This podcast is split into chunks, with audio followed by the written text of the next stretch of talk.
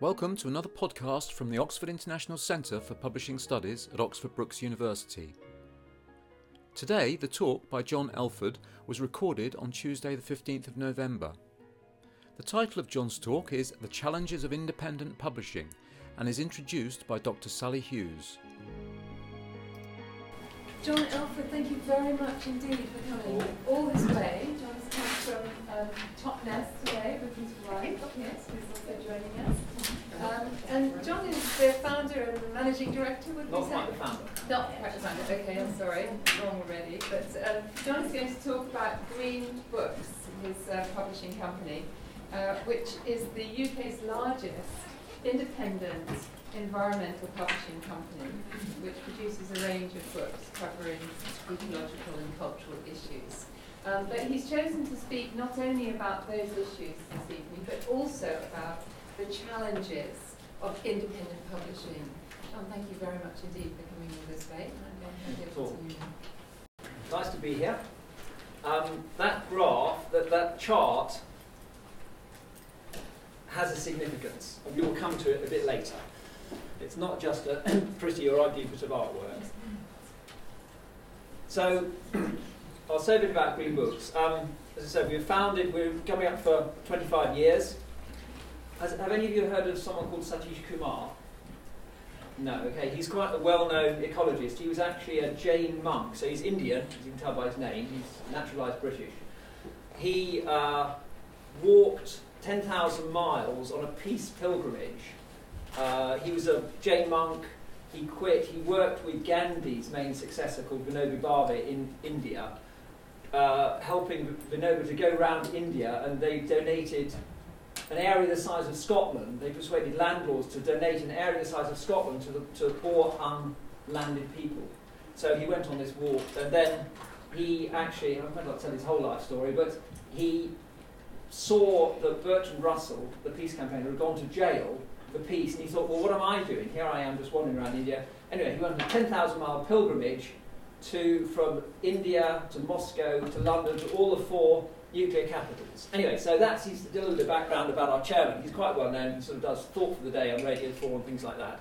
So he set up Green Books, but also he has been, he's actually the longest serving editor of a magazine in the UK, Resurgence Magazine, which is a sort of eco spiritual magazine. And it was very closely associated with, oh, E.F. Schumacher author of Small is Beautiful. I trust you've all, you must know the phrase Small is Beautiful. Has anyone actually read the book by any chance? Hooray. Two old gentlemen.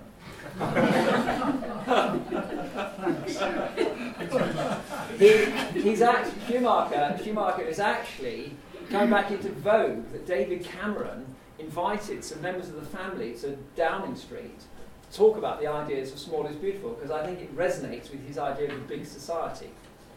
So I just put a few quotes of Schumacher, who's I read myself actually over lunch. Oxfam, not Oxfam, no, a charity set up by Schumacher called Practical Action, was called Intermediate Technology. They published their own edition of Small is Beautiful. I've been reading it over lunch while I've been eating my sandwiches. And just picking out a few quotes. I mean, he was a very wise man. He was an economist. He was an incredibly astute economist, very highly regarded by the big economists of his age, J.M. Keynes and so on. And he wrote things like that infinite growth of material consumption in a finite world is an impossibility. Well, you ought to tell that to some of the economists. It might be, oh yes, this is a very interesting one. It might be said it's the ideal of the employer to have production without employees, and the ideal of the employee is to have income without work. Well, that shows, if you regard everything from a purely economic point of view, what you end up with. And that's a, that's a wonderful one. Call a thing immoral or ugly, soul destroying, or a degradation of man, a peril to the peace of the world, or to the well being of future generations. As long as you haven't shown it to be uneconomic, you haven't really questioned its right to exist, grow, and prosper. So, again, this is economism writ large. Anyway, so he's a big influence on Green Books, and we, I'm on the council of the Schumacher Society that organises lectures in Bristol once a year. And we work with Schumacher College at Dartington, around the corner from where we are. There's a Schumacher Institute, and basically, he's, we think his, his ideas are of enduring importance. Just going back, if I can, right, this is just some samples of books we've published recently. Um, we used to do a lot more ideas, bit of history, a bit more politics and so on. Now we do more practical books and also transition. Has anyone heard of the transition movement? No, I thought it hasn't reached. Oh, it hasn't reached Oxford. Transition movement is quite a big thing. It actually, it's there are about 900 transition uh, initiatives worldwide, and it's all about meeting uh, the peak oil and climate change, dealing how we're going to deal with these issues, these uh, issues of peak oil and climate change, and it's there are local activities that people get together, they band together, and they say, okay, how can we provide food from our local, in our local area so we don't have to import it from overseas and so on. So it's about local self-sufficiency, building community, and of course, as oil gets more and more expensive, there won't be such access, easy access as, as there is at the moment. So it's a positive community response to climate change. Um, anyway, that's rather aside. So you can get a sort of sense of what we do of all, so we do a couple of what we sort of call eco-spiritual or simple living, uh, green lifestyle books. We organic gardening. Gardening is our big, big seller at the moment. Economics Unmasked, that's done quite well. Max, Manfred Max is a very well-known green economist. But of all these, actually, the best, by far the best-selling books, Eat Well, Waste Less. We sold 186,000 at the last count. Reduce, Reuse, Recycle. We've sold of two, several editions, probably sold a couple of hundred thousand, because we actually sell them in bulk to councils. I'll talk a bit about that later, our sort of peculiar aspects of our marketing. So that was Schumacher.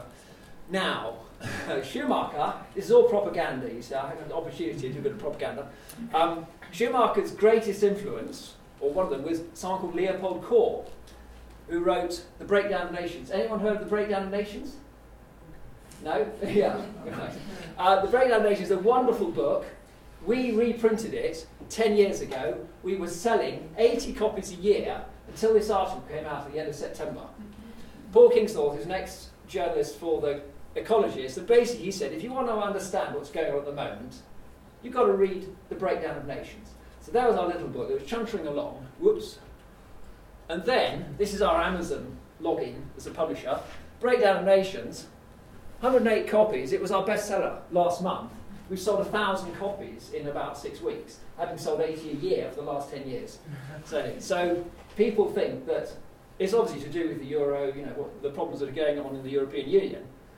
And uh, Leopold Kohr, I think he says he's, gives him a nice quote. Anyway, the, the, the, the most important unknown economist, so to speak. Anyway, so that's rather a, a wonderful story for us and I'm going to have to reprint it. Now, this is just sort of nothing to do with publishing really, but shows about the kind of the nature of the world we live in. I don't know whether you saw this wonderful story. They're putting a new cable under the Atlantic, which will link up New York and London, so the traders can carry out their trading six milliseconds faster, and it's going to cost $300 million. And the people who are investing the money are absolutely convinced they're going to get their money back because it is so important, this six milliseconds, because of all this computerized trading, six milliseconds advantage, you know, you, you're onto a winner. So that's just my reflection on the nature of the world we live in. Okay. Um, do ask any questions, by the way. I'm happy to be interrupted. Are we, part of my talk was going to be about publishers being green. There are, it's a sort of, as you may know, it's quite a contentious issue because a, sorry, well, really jumped onto e-readers, um, e-books. You know, an e-reader digging out the materials, the, the, the, rare earth metals, and the fact that then it might last for 10 years, 20 years, 5 years, who knows, compared to a book that can be recycled and so on and so forth. It's a very, very difficult comparison. But just in terms of um, what the general picture about how publishers can go green, obviously paper sourcing is a big thing, and there is this publisher's database for responsible environmental paper sourcing, but it's mostly used by larger publishers. We, until very recently, just used recycled paper until we had a bit of a financial challenge recently. And I actually, for the first time in about seven or eight years, I looked at the differential cost between recycled paper and non-recycled paper, and it's a huge amount. I mean, one's paying at least a third more for recycled and so we decided we just couldn't afford to do it. So now we use FSC paper, which you probably know about. So paper, Well, that's also paper sourcing. Obviously, you can do the normal uh, green things in the office. We published a book about that called Green Your Office. Obviously, travel, and as I said, there's the business about e-books versus printed books. Um, oh, there are a couple of quotes about that.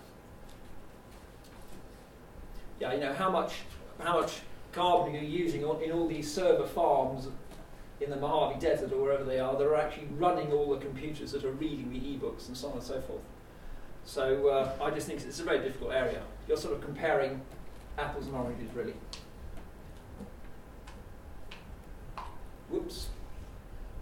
Oh, that's about that's just uh, the, the, database of these publishers' database responsible environmental paper sourcing. Okay, so are we green? We are green books. I would say yes, we're pre-green.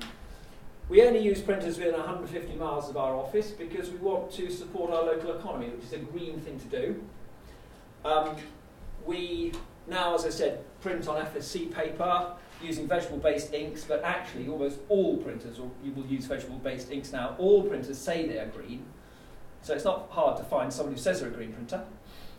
I said about the recycled paper. I mean, if, that's actually a little bit interesting.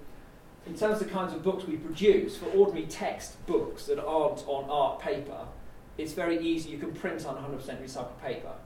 But if you start printing art books with the you know full full colour on 100% recycled, I don't think you get a very good result. So we've always used just a uh, 75% as maximum for us.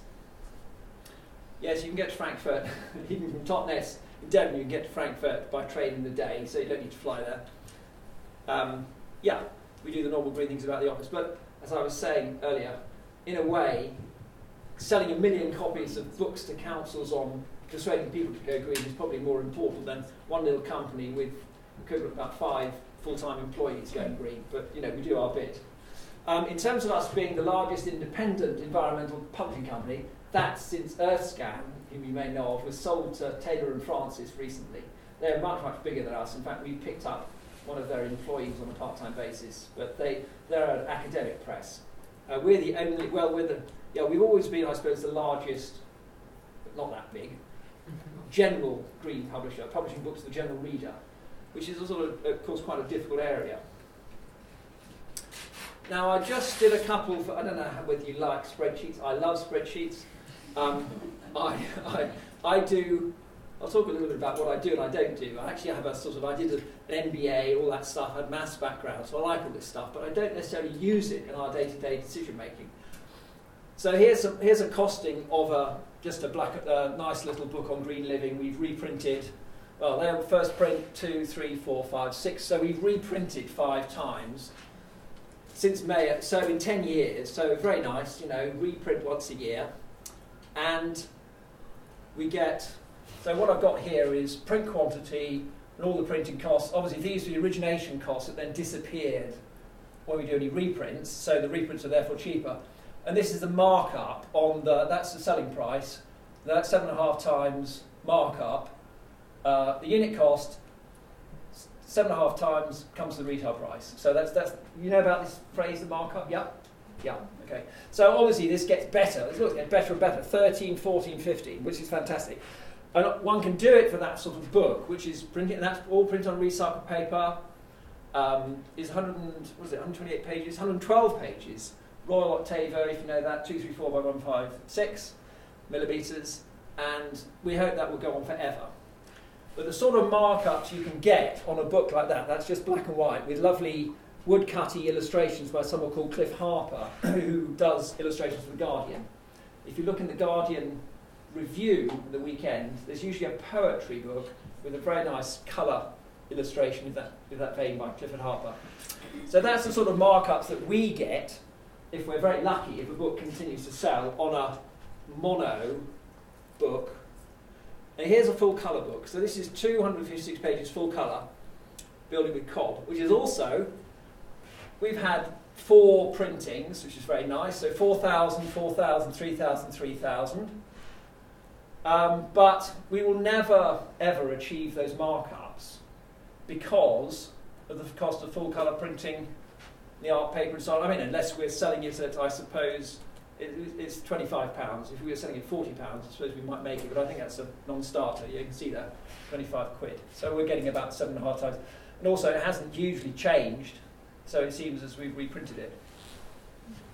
So that's sort of, from my perception, when, when we're looking at books we're publishing. Also, huge difference in this case in editorial time. We do almost everything in house.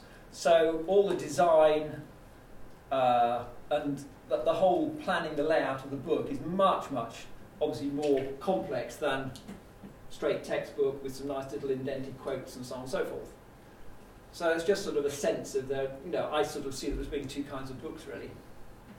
Now, uh, okay, we've been going 25 years, as I said, and it's been, it was an interesting history. I, I, it has been an interesting history. When I started, it was just two years after Green Books had been set up, and when I joined, an assistant just been taken on. So two of us, and there were actually two of us for a very, very long time, probably for pretty well, I don't know, getting on for 10 years maybe. And uh, we made losses. We actually made losses for about nine or 10 years in in a row. And finally, we got into a bit of profit. And this, is that right? Yeah, profit loss. So, and then basically, then we, we, we had our sort of greatest year about three years ago. We made almost 100,000 profit. Uh, and the turnover, you can see, got up to about 900,000. But since then, what's really happened is, I don't know what my next slide is. Yeah, okay, this was the, this was the first one. This breaks down our turnover in its main categories. So, this huge area in the middle has gone to, in recent years, has gone to actually almost nothing. And that was our sales to councils because we've always, well, again, about 10 years ago or more, we distributed, uh, we distributed one American list, another green publisher called Chelsea Green. They did a book called Backyard Composting. And it had a little flag on it, and a sort of little tab on the front cover, said over half a million copies sold. And I spoke to the author, whom we were paying royalties to. Um, said, well, you know, where do you sell them to? And he said, we sell them to municipal authorities, which basically means councils from, in our jargon. And we started, the guy who was our sort of sales manager who was working with me, he started selling just, he went to the yellow pages and he got the addresses, the names addresses of people in councils and said, you know, recycling department or whatever they had then, waste department, you know, would you be interested in buying and giving to your residents? And basically from that, we then developed uh, about 13 or 14 books and in that wonderful best year of ours, we sold uh, over a quarter of a million pounds worth of books, mostly to councils on recycling, composting, food waste, uh, saving energy, and that sort of saving water, that sort of thing.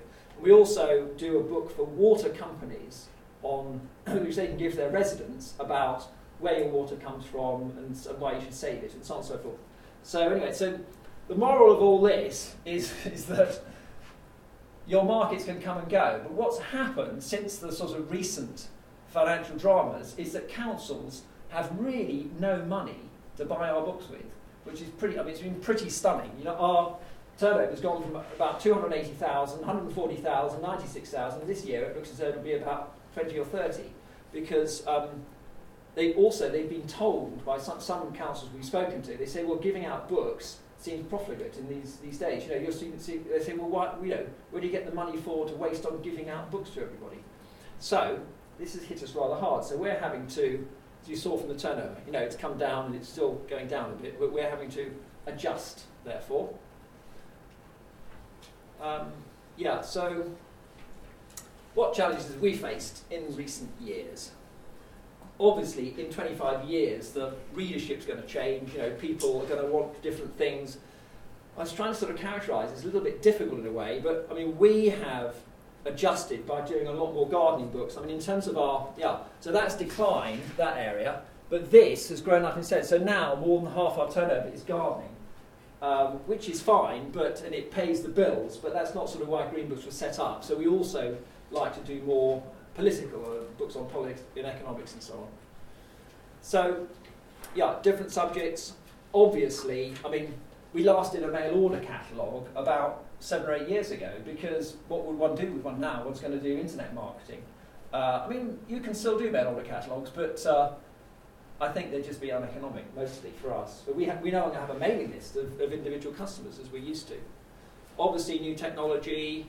I mentioned about decline in selling to councils. And another, yeah, another category actually there, directories. Uh, well, that was that. It was never, it's never huge, but we used to publish an organic directory. We did organic places to stay in the UK, which were quite nice and quite significant in, in their days. But they've just gone to obviously because of the, the web. Um, they we just don't we just stop printing them basically. We stop doing new editions. So these are the guys, the, the, books we sell to councils I was talking about. As I said, they were just fantastic in their day because what we actually did was, say, a book on, say, energy, which would be bought actually also by um, housing associations who've got loads of residents and they would give them out. So they would, we, we do customised editions, or whatever you care to call it. So basically, we say to them, you can put your own logo on the front cover, put page one, message, you know, say if it's recycling, you know, you can say where your recycling depots are, message from the chairman, whatever you want to do, and your logo, front cover, back, whatever you like, basically. And then I just did all that in QuarkXPress in the, in the, before we used InDesign. And um, off to the printer, send them one bill, fantastic. You know, nice bit of business, and obviously spreading our green message. But this has all disappeared. So what we're trying to do, we've got a sort of pilot out at the moment, is seeing whether they'll buy e-books, because one of the local councils said they were quite interested in buying e-books rather than printed books. We shall see. We haven't, haven't sold any yet. Uh, yeah, this is one of the books on the website, and we just got a sort of flick thing, you know, a turn page thing, so they can people can flick through and just see what the book contains. Right, okay, how do you, you must get lots of lectures about this, but this is my particular sort of take on it. Um, I did.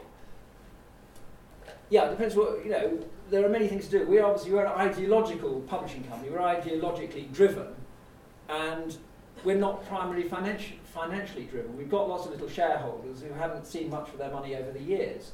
But um, the fact is, well, in fact, one shareholder, I just got a letter yesterday, she sent back a share certificate. She said, I'd like to donate the shares back to the company because I like what you're doing. She's quite wealthy, I know.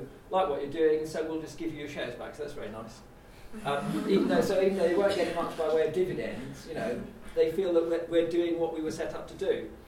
So, as I said there, our decisions about which titles to publish are actually, I, I don't actually do profit and loss. Uh, that's maybe anathema to people on a publishing course, but I don't actually do profit and loss. I sort of say, okay, what do we feel about this book? You know, do we want to do it? And if so, we actually we do it. I mean, if we do it, we think there's going to be a reasonable market for it, but I, I really don't do actual profit and loss calculations for each book, even though I love spreadsheets. Um, yeah, and I know that we can't predict sales. I mean, I talked to someone, there's someone who works for us who worked for a very big publisher uh, all with their own sales force, and they said, you know, all the sales meetings, that the reps would come along and they would, you know, talk about the cover designs and say how many copies they could sell in what time, you know, fit it all in. But I mean, you know, it doesn't mean they sold that many in that time. And she said it really wasn't that accurate at all, but you know, that was the form they had to go through. So, but what I think is really, really valuable for a publisher is longevity, being not personally, but being around a long time as a publisher. You develop a backlist, like the Breakdown of Nations, where you suddenly sell a thousand copies in a month and a half. But you know, more generally, the fact is you've got a bedrock of turnover that you may have published last year, five years ago, or even ten years ago. I mean, uh, n- a not infinitesimal part of our turnover is books we published ten years ago. So that probably someone like OUP, even more so. So. Um, so that's our sort of philosophy of publishing, really. Now, this is, you may again get taught in much more detail about all this, but I, as I see it, there are two ways of looking at a publishing, of, of organising a publishing company. You can have one person who, and of course there are many people like this, who does everything. And they can sub out editing, design, production, probably have the production themselves, sales marketing, the whole thing, publicity, everything can be put out of house. You've got sort of a spider in the middle who's actually controlling all this. And this, I suppose, is one version of the other end of the scale. We've got a big company with sales and marketing and all the different departments, that's just some of them. And of course, they have completely different characteristics. So that's worth being aware of when, you know, if you're going for a job after you finish the course. Um, that's extremely flexible because the person, you know, you, you, everyone's freelance basically, so the person in the middle can, they've got no overheads apart from themselves. And that's the opposite. Um, I mean, we have got eight staff. Actually, I get onto that, do I? Yeah. Um, yeah, we have eight staff, equivalent about five full-time people. Very bitty, very part-time. Only three of us are full-time. Uh, and so we're but we have in-house all our significant operations done in-house. we don't. We have an in-house designer two or three days a week, editorial. Just well, someone freelance uh, does work from home, but generally, pretty well everything is done in-house. So we can have all these these meetings, of which you, I'm sure you have even more in larger companies. We have one meeting once a week, and other things around that if necessary. But basically, we will discuss any live titles. We can all sit around and look at covers and talk about issues like that. Covers the vexation of publishers, really. Very difficult to get them right. Um, I, do, I do sort of maintain that if you're doing complicated books that are, well, you need a lot of input, you get much more input if you have people in house. If you're working like this, it may be fine to run a publishing company if you're doing books on management or something like that. But if you're doing picture led books or books that have a significant sort of picture element, I would maintain it's good to have views of lots of different people, which you'll have if you have them in house. Whereas if you have everybody out of house, I would say it's difficult to get. You know, you've got your own views, which are valuable, but you need other people's as well. So, how we're organised. Um, yeah, I do sort of general management. I also do foreign rights and handle production and all the money stuff. We have a full-time editorial manager, two commissioning editors, one two days a week, one one day a week a designer three days a week, sales manager three days a week. Ooh, I missed out our. Got that wrong there. That's she, she's full time. Anyway, you can see it, it's bitty. And what it means is at the beginning of the week, we have eight people in the office. By the end of it, we have three. But that's sort of all right.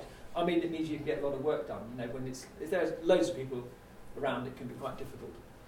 Oh yeah, so that.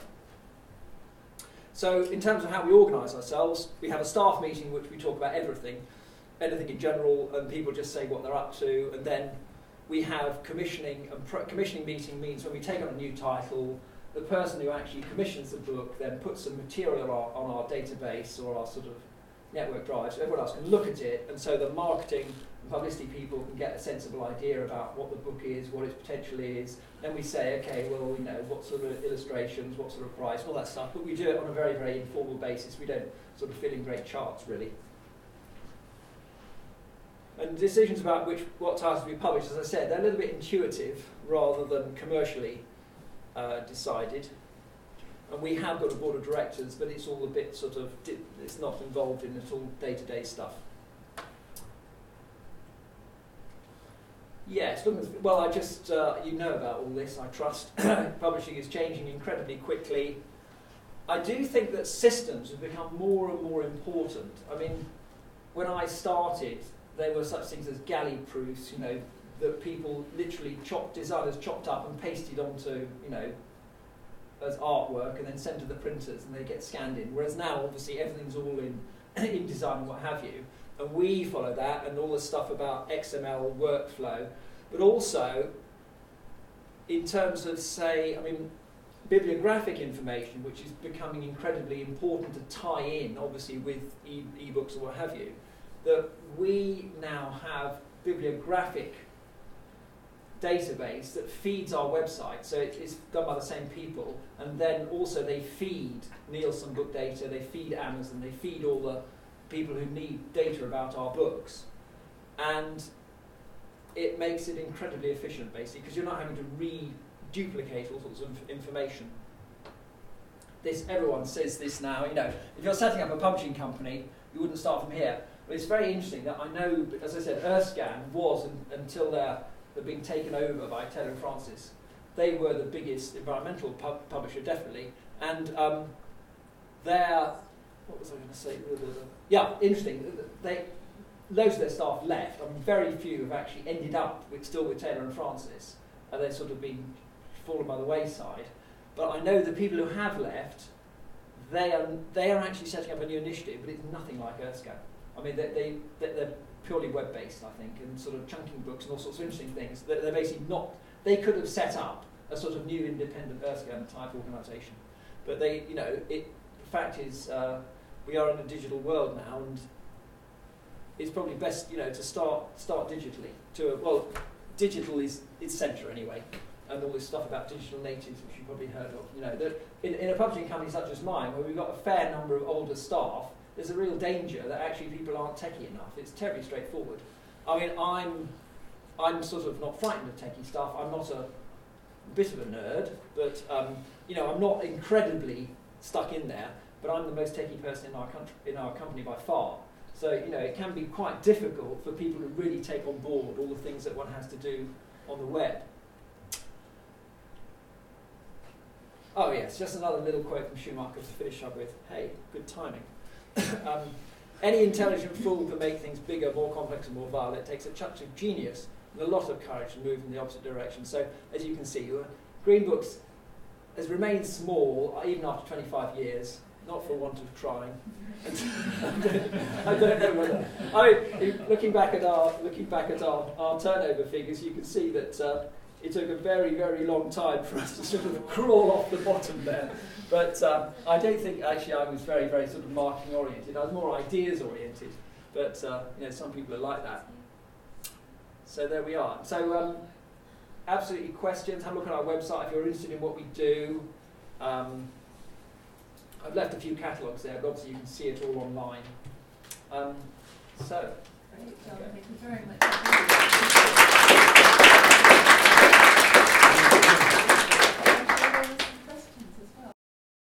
Yeah, um, how were you able to survive like for nine years losses? Losses, yeah. There were small losses. Um, we, yeah, that's actually quite interesting. The company was set up with £50,000 worth of share capital. And through this magazine Resurgence I mentioned, so they launched the company and sort of well-meaning, some wealthy people, you know, environmentally disposed people, invested in the company. £50,000. When I arrived, more or less fresh from business school, and I thought, well, before I take this job that I was offered, I've got to look at the accounts. And the accounts hadn't been done for a bit more than a year. And um, they'd made a loss that year of £20,000 on a turnover of 60000 so it's quite serious, you know, it's a percentage of your turnover.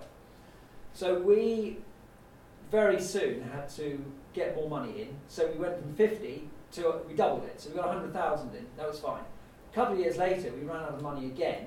We tried to double it again, and we ended up with 140,000 share capital. So that has been our share capital ever since, 140,000. Now, these are such small amounts that the cumulative, that's not a cumulative, that's profit and loss in year, The cumulative will obviously go, if you add it together, it's going to go down and down. There's about minus 100,000. So we had 141,000 and we got down to 100, we'd eaten up 100,000 of it, so we weren't insolvent. And then it started to climb up. So, and ever since then, I mean, we made some serious profits, just as I say, before the recent downturn. But it was, it was challenging, and our, our shareholders have only ever received two dividends in the whole of their 25 years. But they're not complaining. They, some of them die, but they don't complain.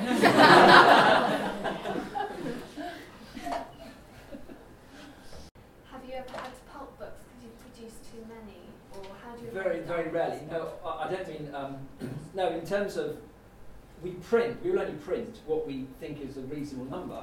Uh, in the first instance, we're not going to print 50,000 of a book, we're not, you know, or we can print 50,000 anyway to start with, um, except for a council, we'll print 50,000. Um, so, uh, sorry, I missed the point. Oh, maybe I sorry, having at the pulp.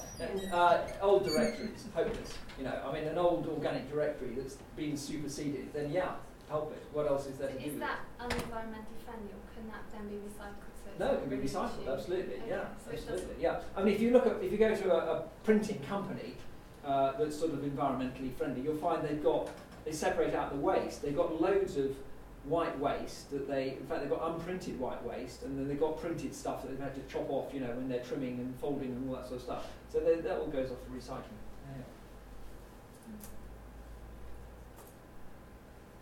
Um, how do you find the market um, being in, in Devon? Uh, like, is it, did you find that the market's quite localised or are you able to reach other parts of the country as well? Oh no, we're, we're, international. I mean, we, we do actually sell, because I mentioned the transition movement, which is really quite a big thing, despite the fact that not many people have heard about it.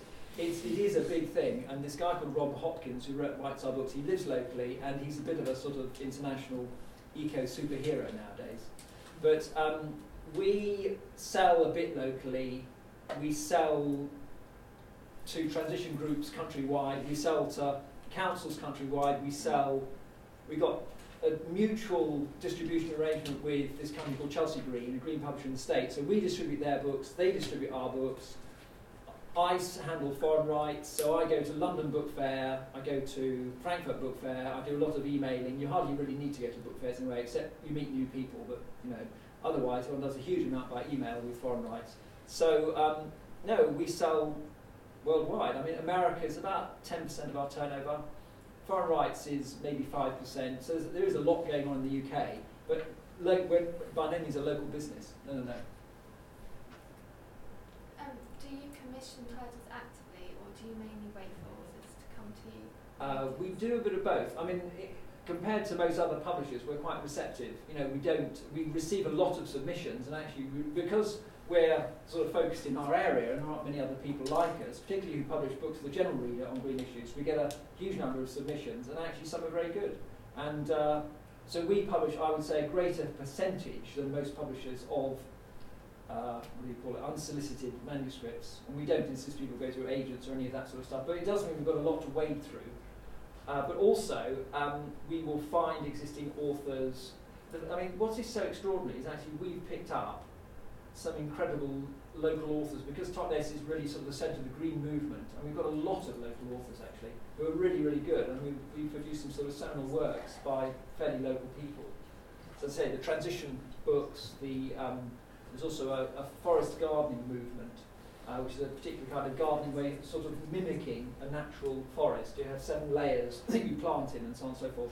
And the sort of certainly the UK expert, if not world expert, lives down the road from us, and so on. So he's done a wonderful book for us.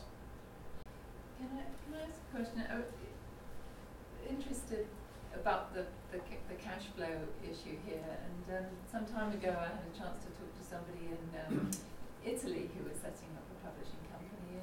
And, his, his approach was I'm going to set up a bookshop first to handle the cash flow. And then once I've got that running, I'll, I'll now clearly bookshops are not the sort of um, best thing to go into right now. But, but did you ever consider that, uh, particularly when you were in Totnes and uh, No, I mean there is there, there is a bookshop. I mean we're on this the Dartington estate, which is a rather wonderful medieval estate in, in Totnes. Um, the Dartington Hall Trust run the Totnes bookshop. They own the Totnes bookshop, and they have another bookshop the, the, at the sort of commercial centre called the Cider Press in, in, in Dartington as well.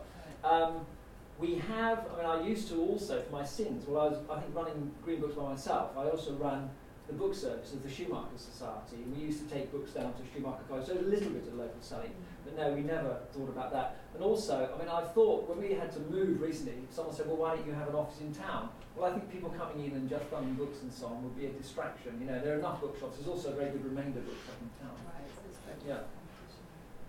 With the um, financial constraints, spending capital, and the fact that you um, would rather produce a wonderful book, not necessarily for uh, that has a large target market and would produce large sales quickly, uh, what would your budgets be like for marketing for certain titles? all very ad hoc really. We have a we have a, a sort of budget for the whole year, but how we allocate it is very. I'm afraid it's not not very sort of uh, scientific. We we just sort of done. You know, if we feel it's worth money worth spending, and we have the money, we will spend it. We don't say, well, we're going to allocate five hundred pounds for that title and a thousand pounds for that one. We just haven't, haven't ever worked that way. I mean, as times are very tough at the moment, you know, generally, as you know, in the publishing industry, they're tricky, and for us, with losing our sales to councils, but and we're, we're being more rigorous about that. But in, in the past, we've never sort of, well, we haven't done it that way. I was just interested in in uh, your employees. Yeah. You said a lot of them were part time. Yeah. Is that something do they do s- other things on the side? Is it something that they take on Yes, as a um, some some do. Um, let me just think. Uh, I mean, our designer works for other people, so she works three days for us and two days for other people. Um, we've got an editor who she, uh, does all sorts of things. Does her garden and bit of this and that. She does also a bit of. She's I think she fancies she's a screenwriter or she's she produces you know screen scripts. Whether she sells them or not's another matter. But so she does other things. Yeah. So they're they're all okay. I mean, without. This is sort of something that they're doing on top of what. Well, it, it's part of their sort of portfolio of activities. Another guy, he's uh, because we're down in the south in Devon, sailing country. He teaches sea survival courses. So he'll go to a swimming pool with ten people and show how you get out of a capsized boat, that sort of thing. So that's what he does. So in terms of their their benefits packages and stuff, is that something that you? Well, they're all self, they're self-employed. I mean, we've got three, no, we've got four employees and four people who are self-employed. So they're actually on an hourly rate. So they're self-employed, yeah. Yeah. Are you considering digitizing your books at all? And if so, Oh, would yes. you outsource or would you get someone in to do that? Uh, for my sins, I've had to do all that. As I said, I'm, I'm not that techie, but I'm the most techie person in the company. And uh, about uh, May last year, I actually got Gardners, the wholesalers, you know, Gardners, book wholesaler, to, um, they were offering this conversion service.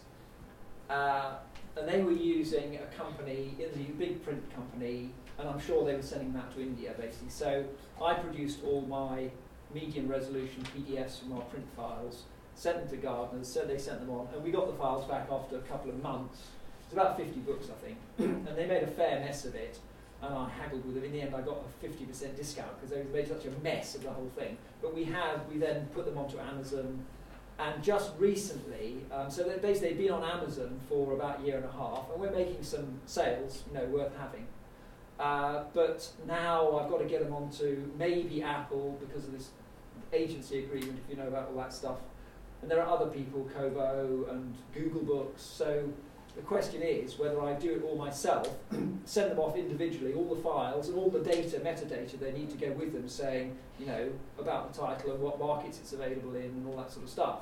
Or whether I put it all through an agency, which is very tempting, but I think they take about 25 or 30% commission. So I'm going to do it myself, I think.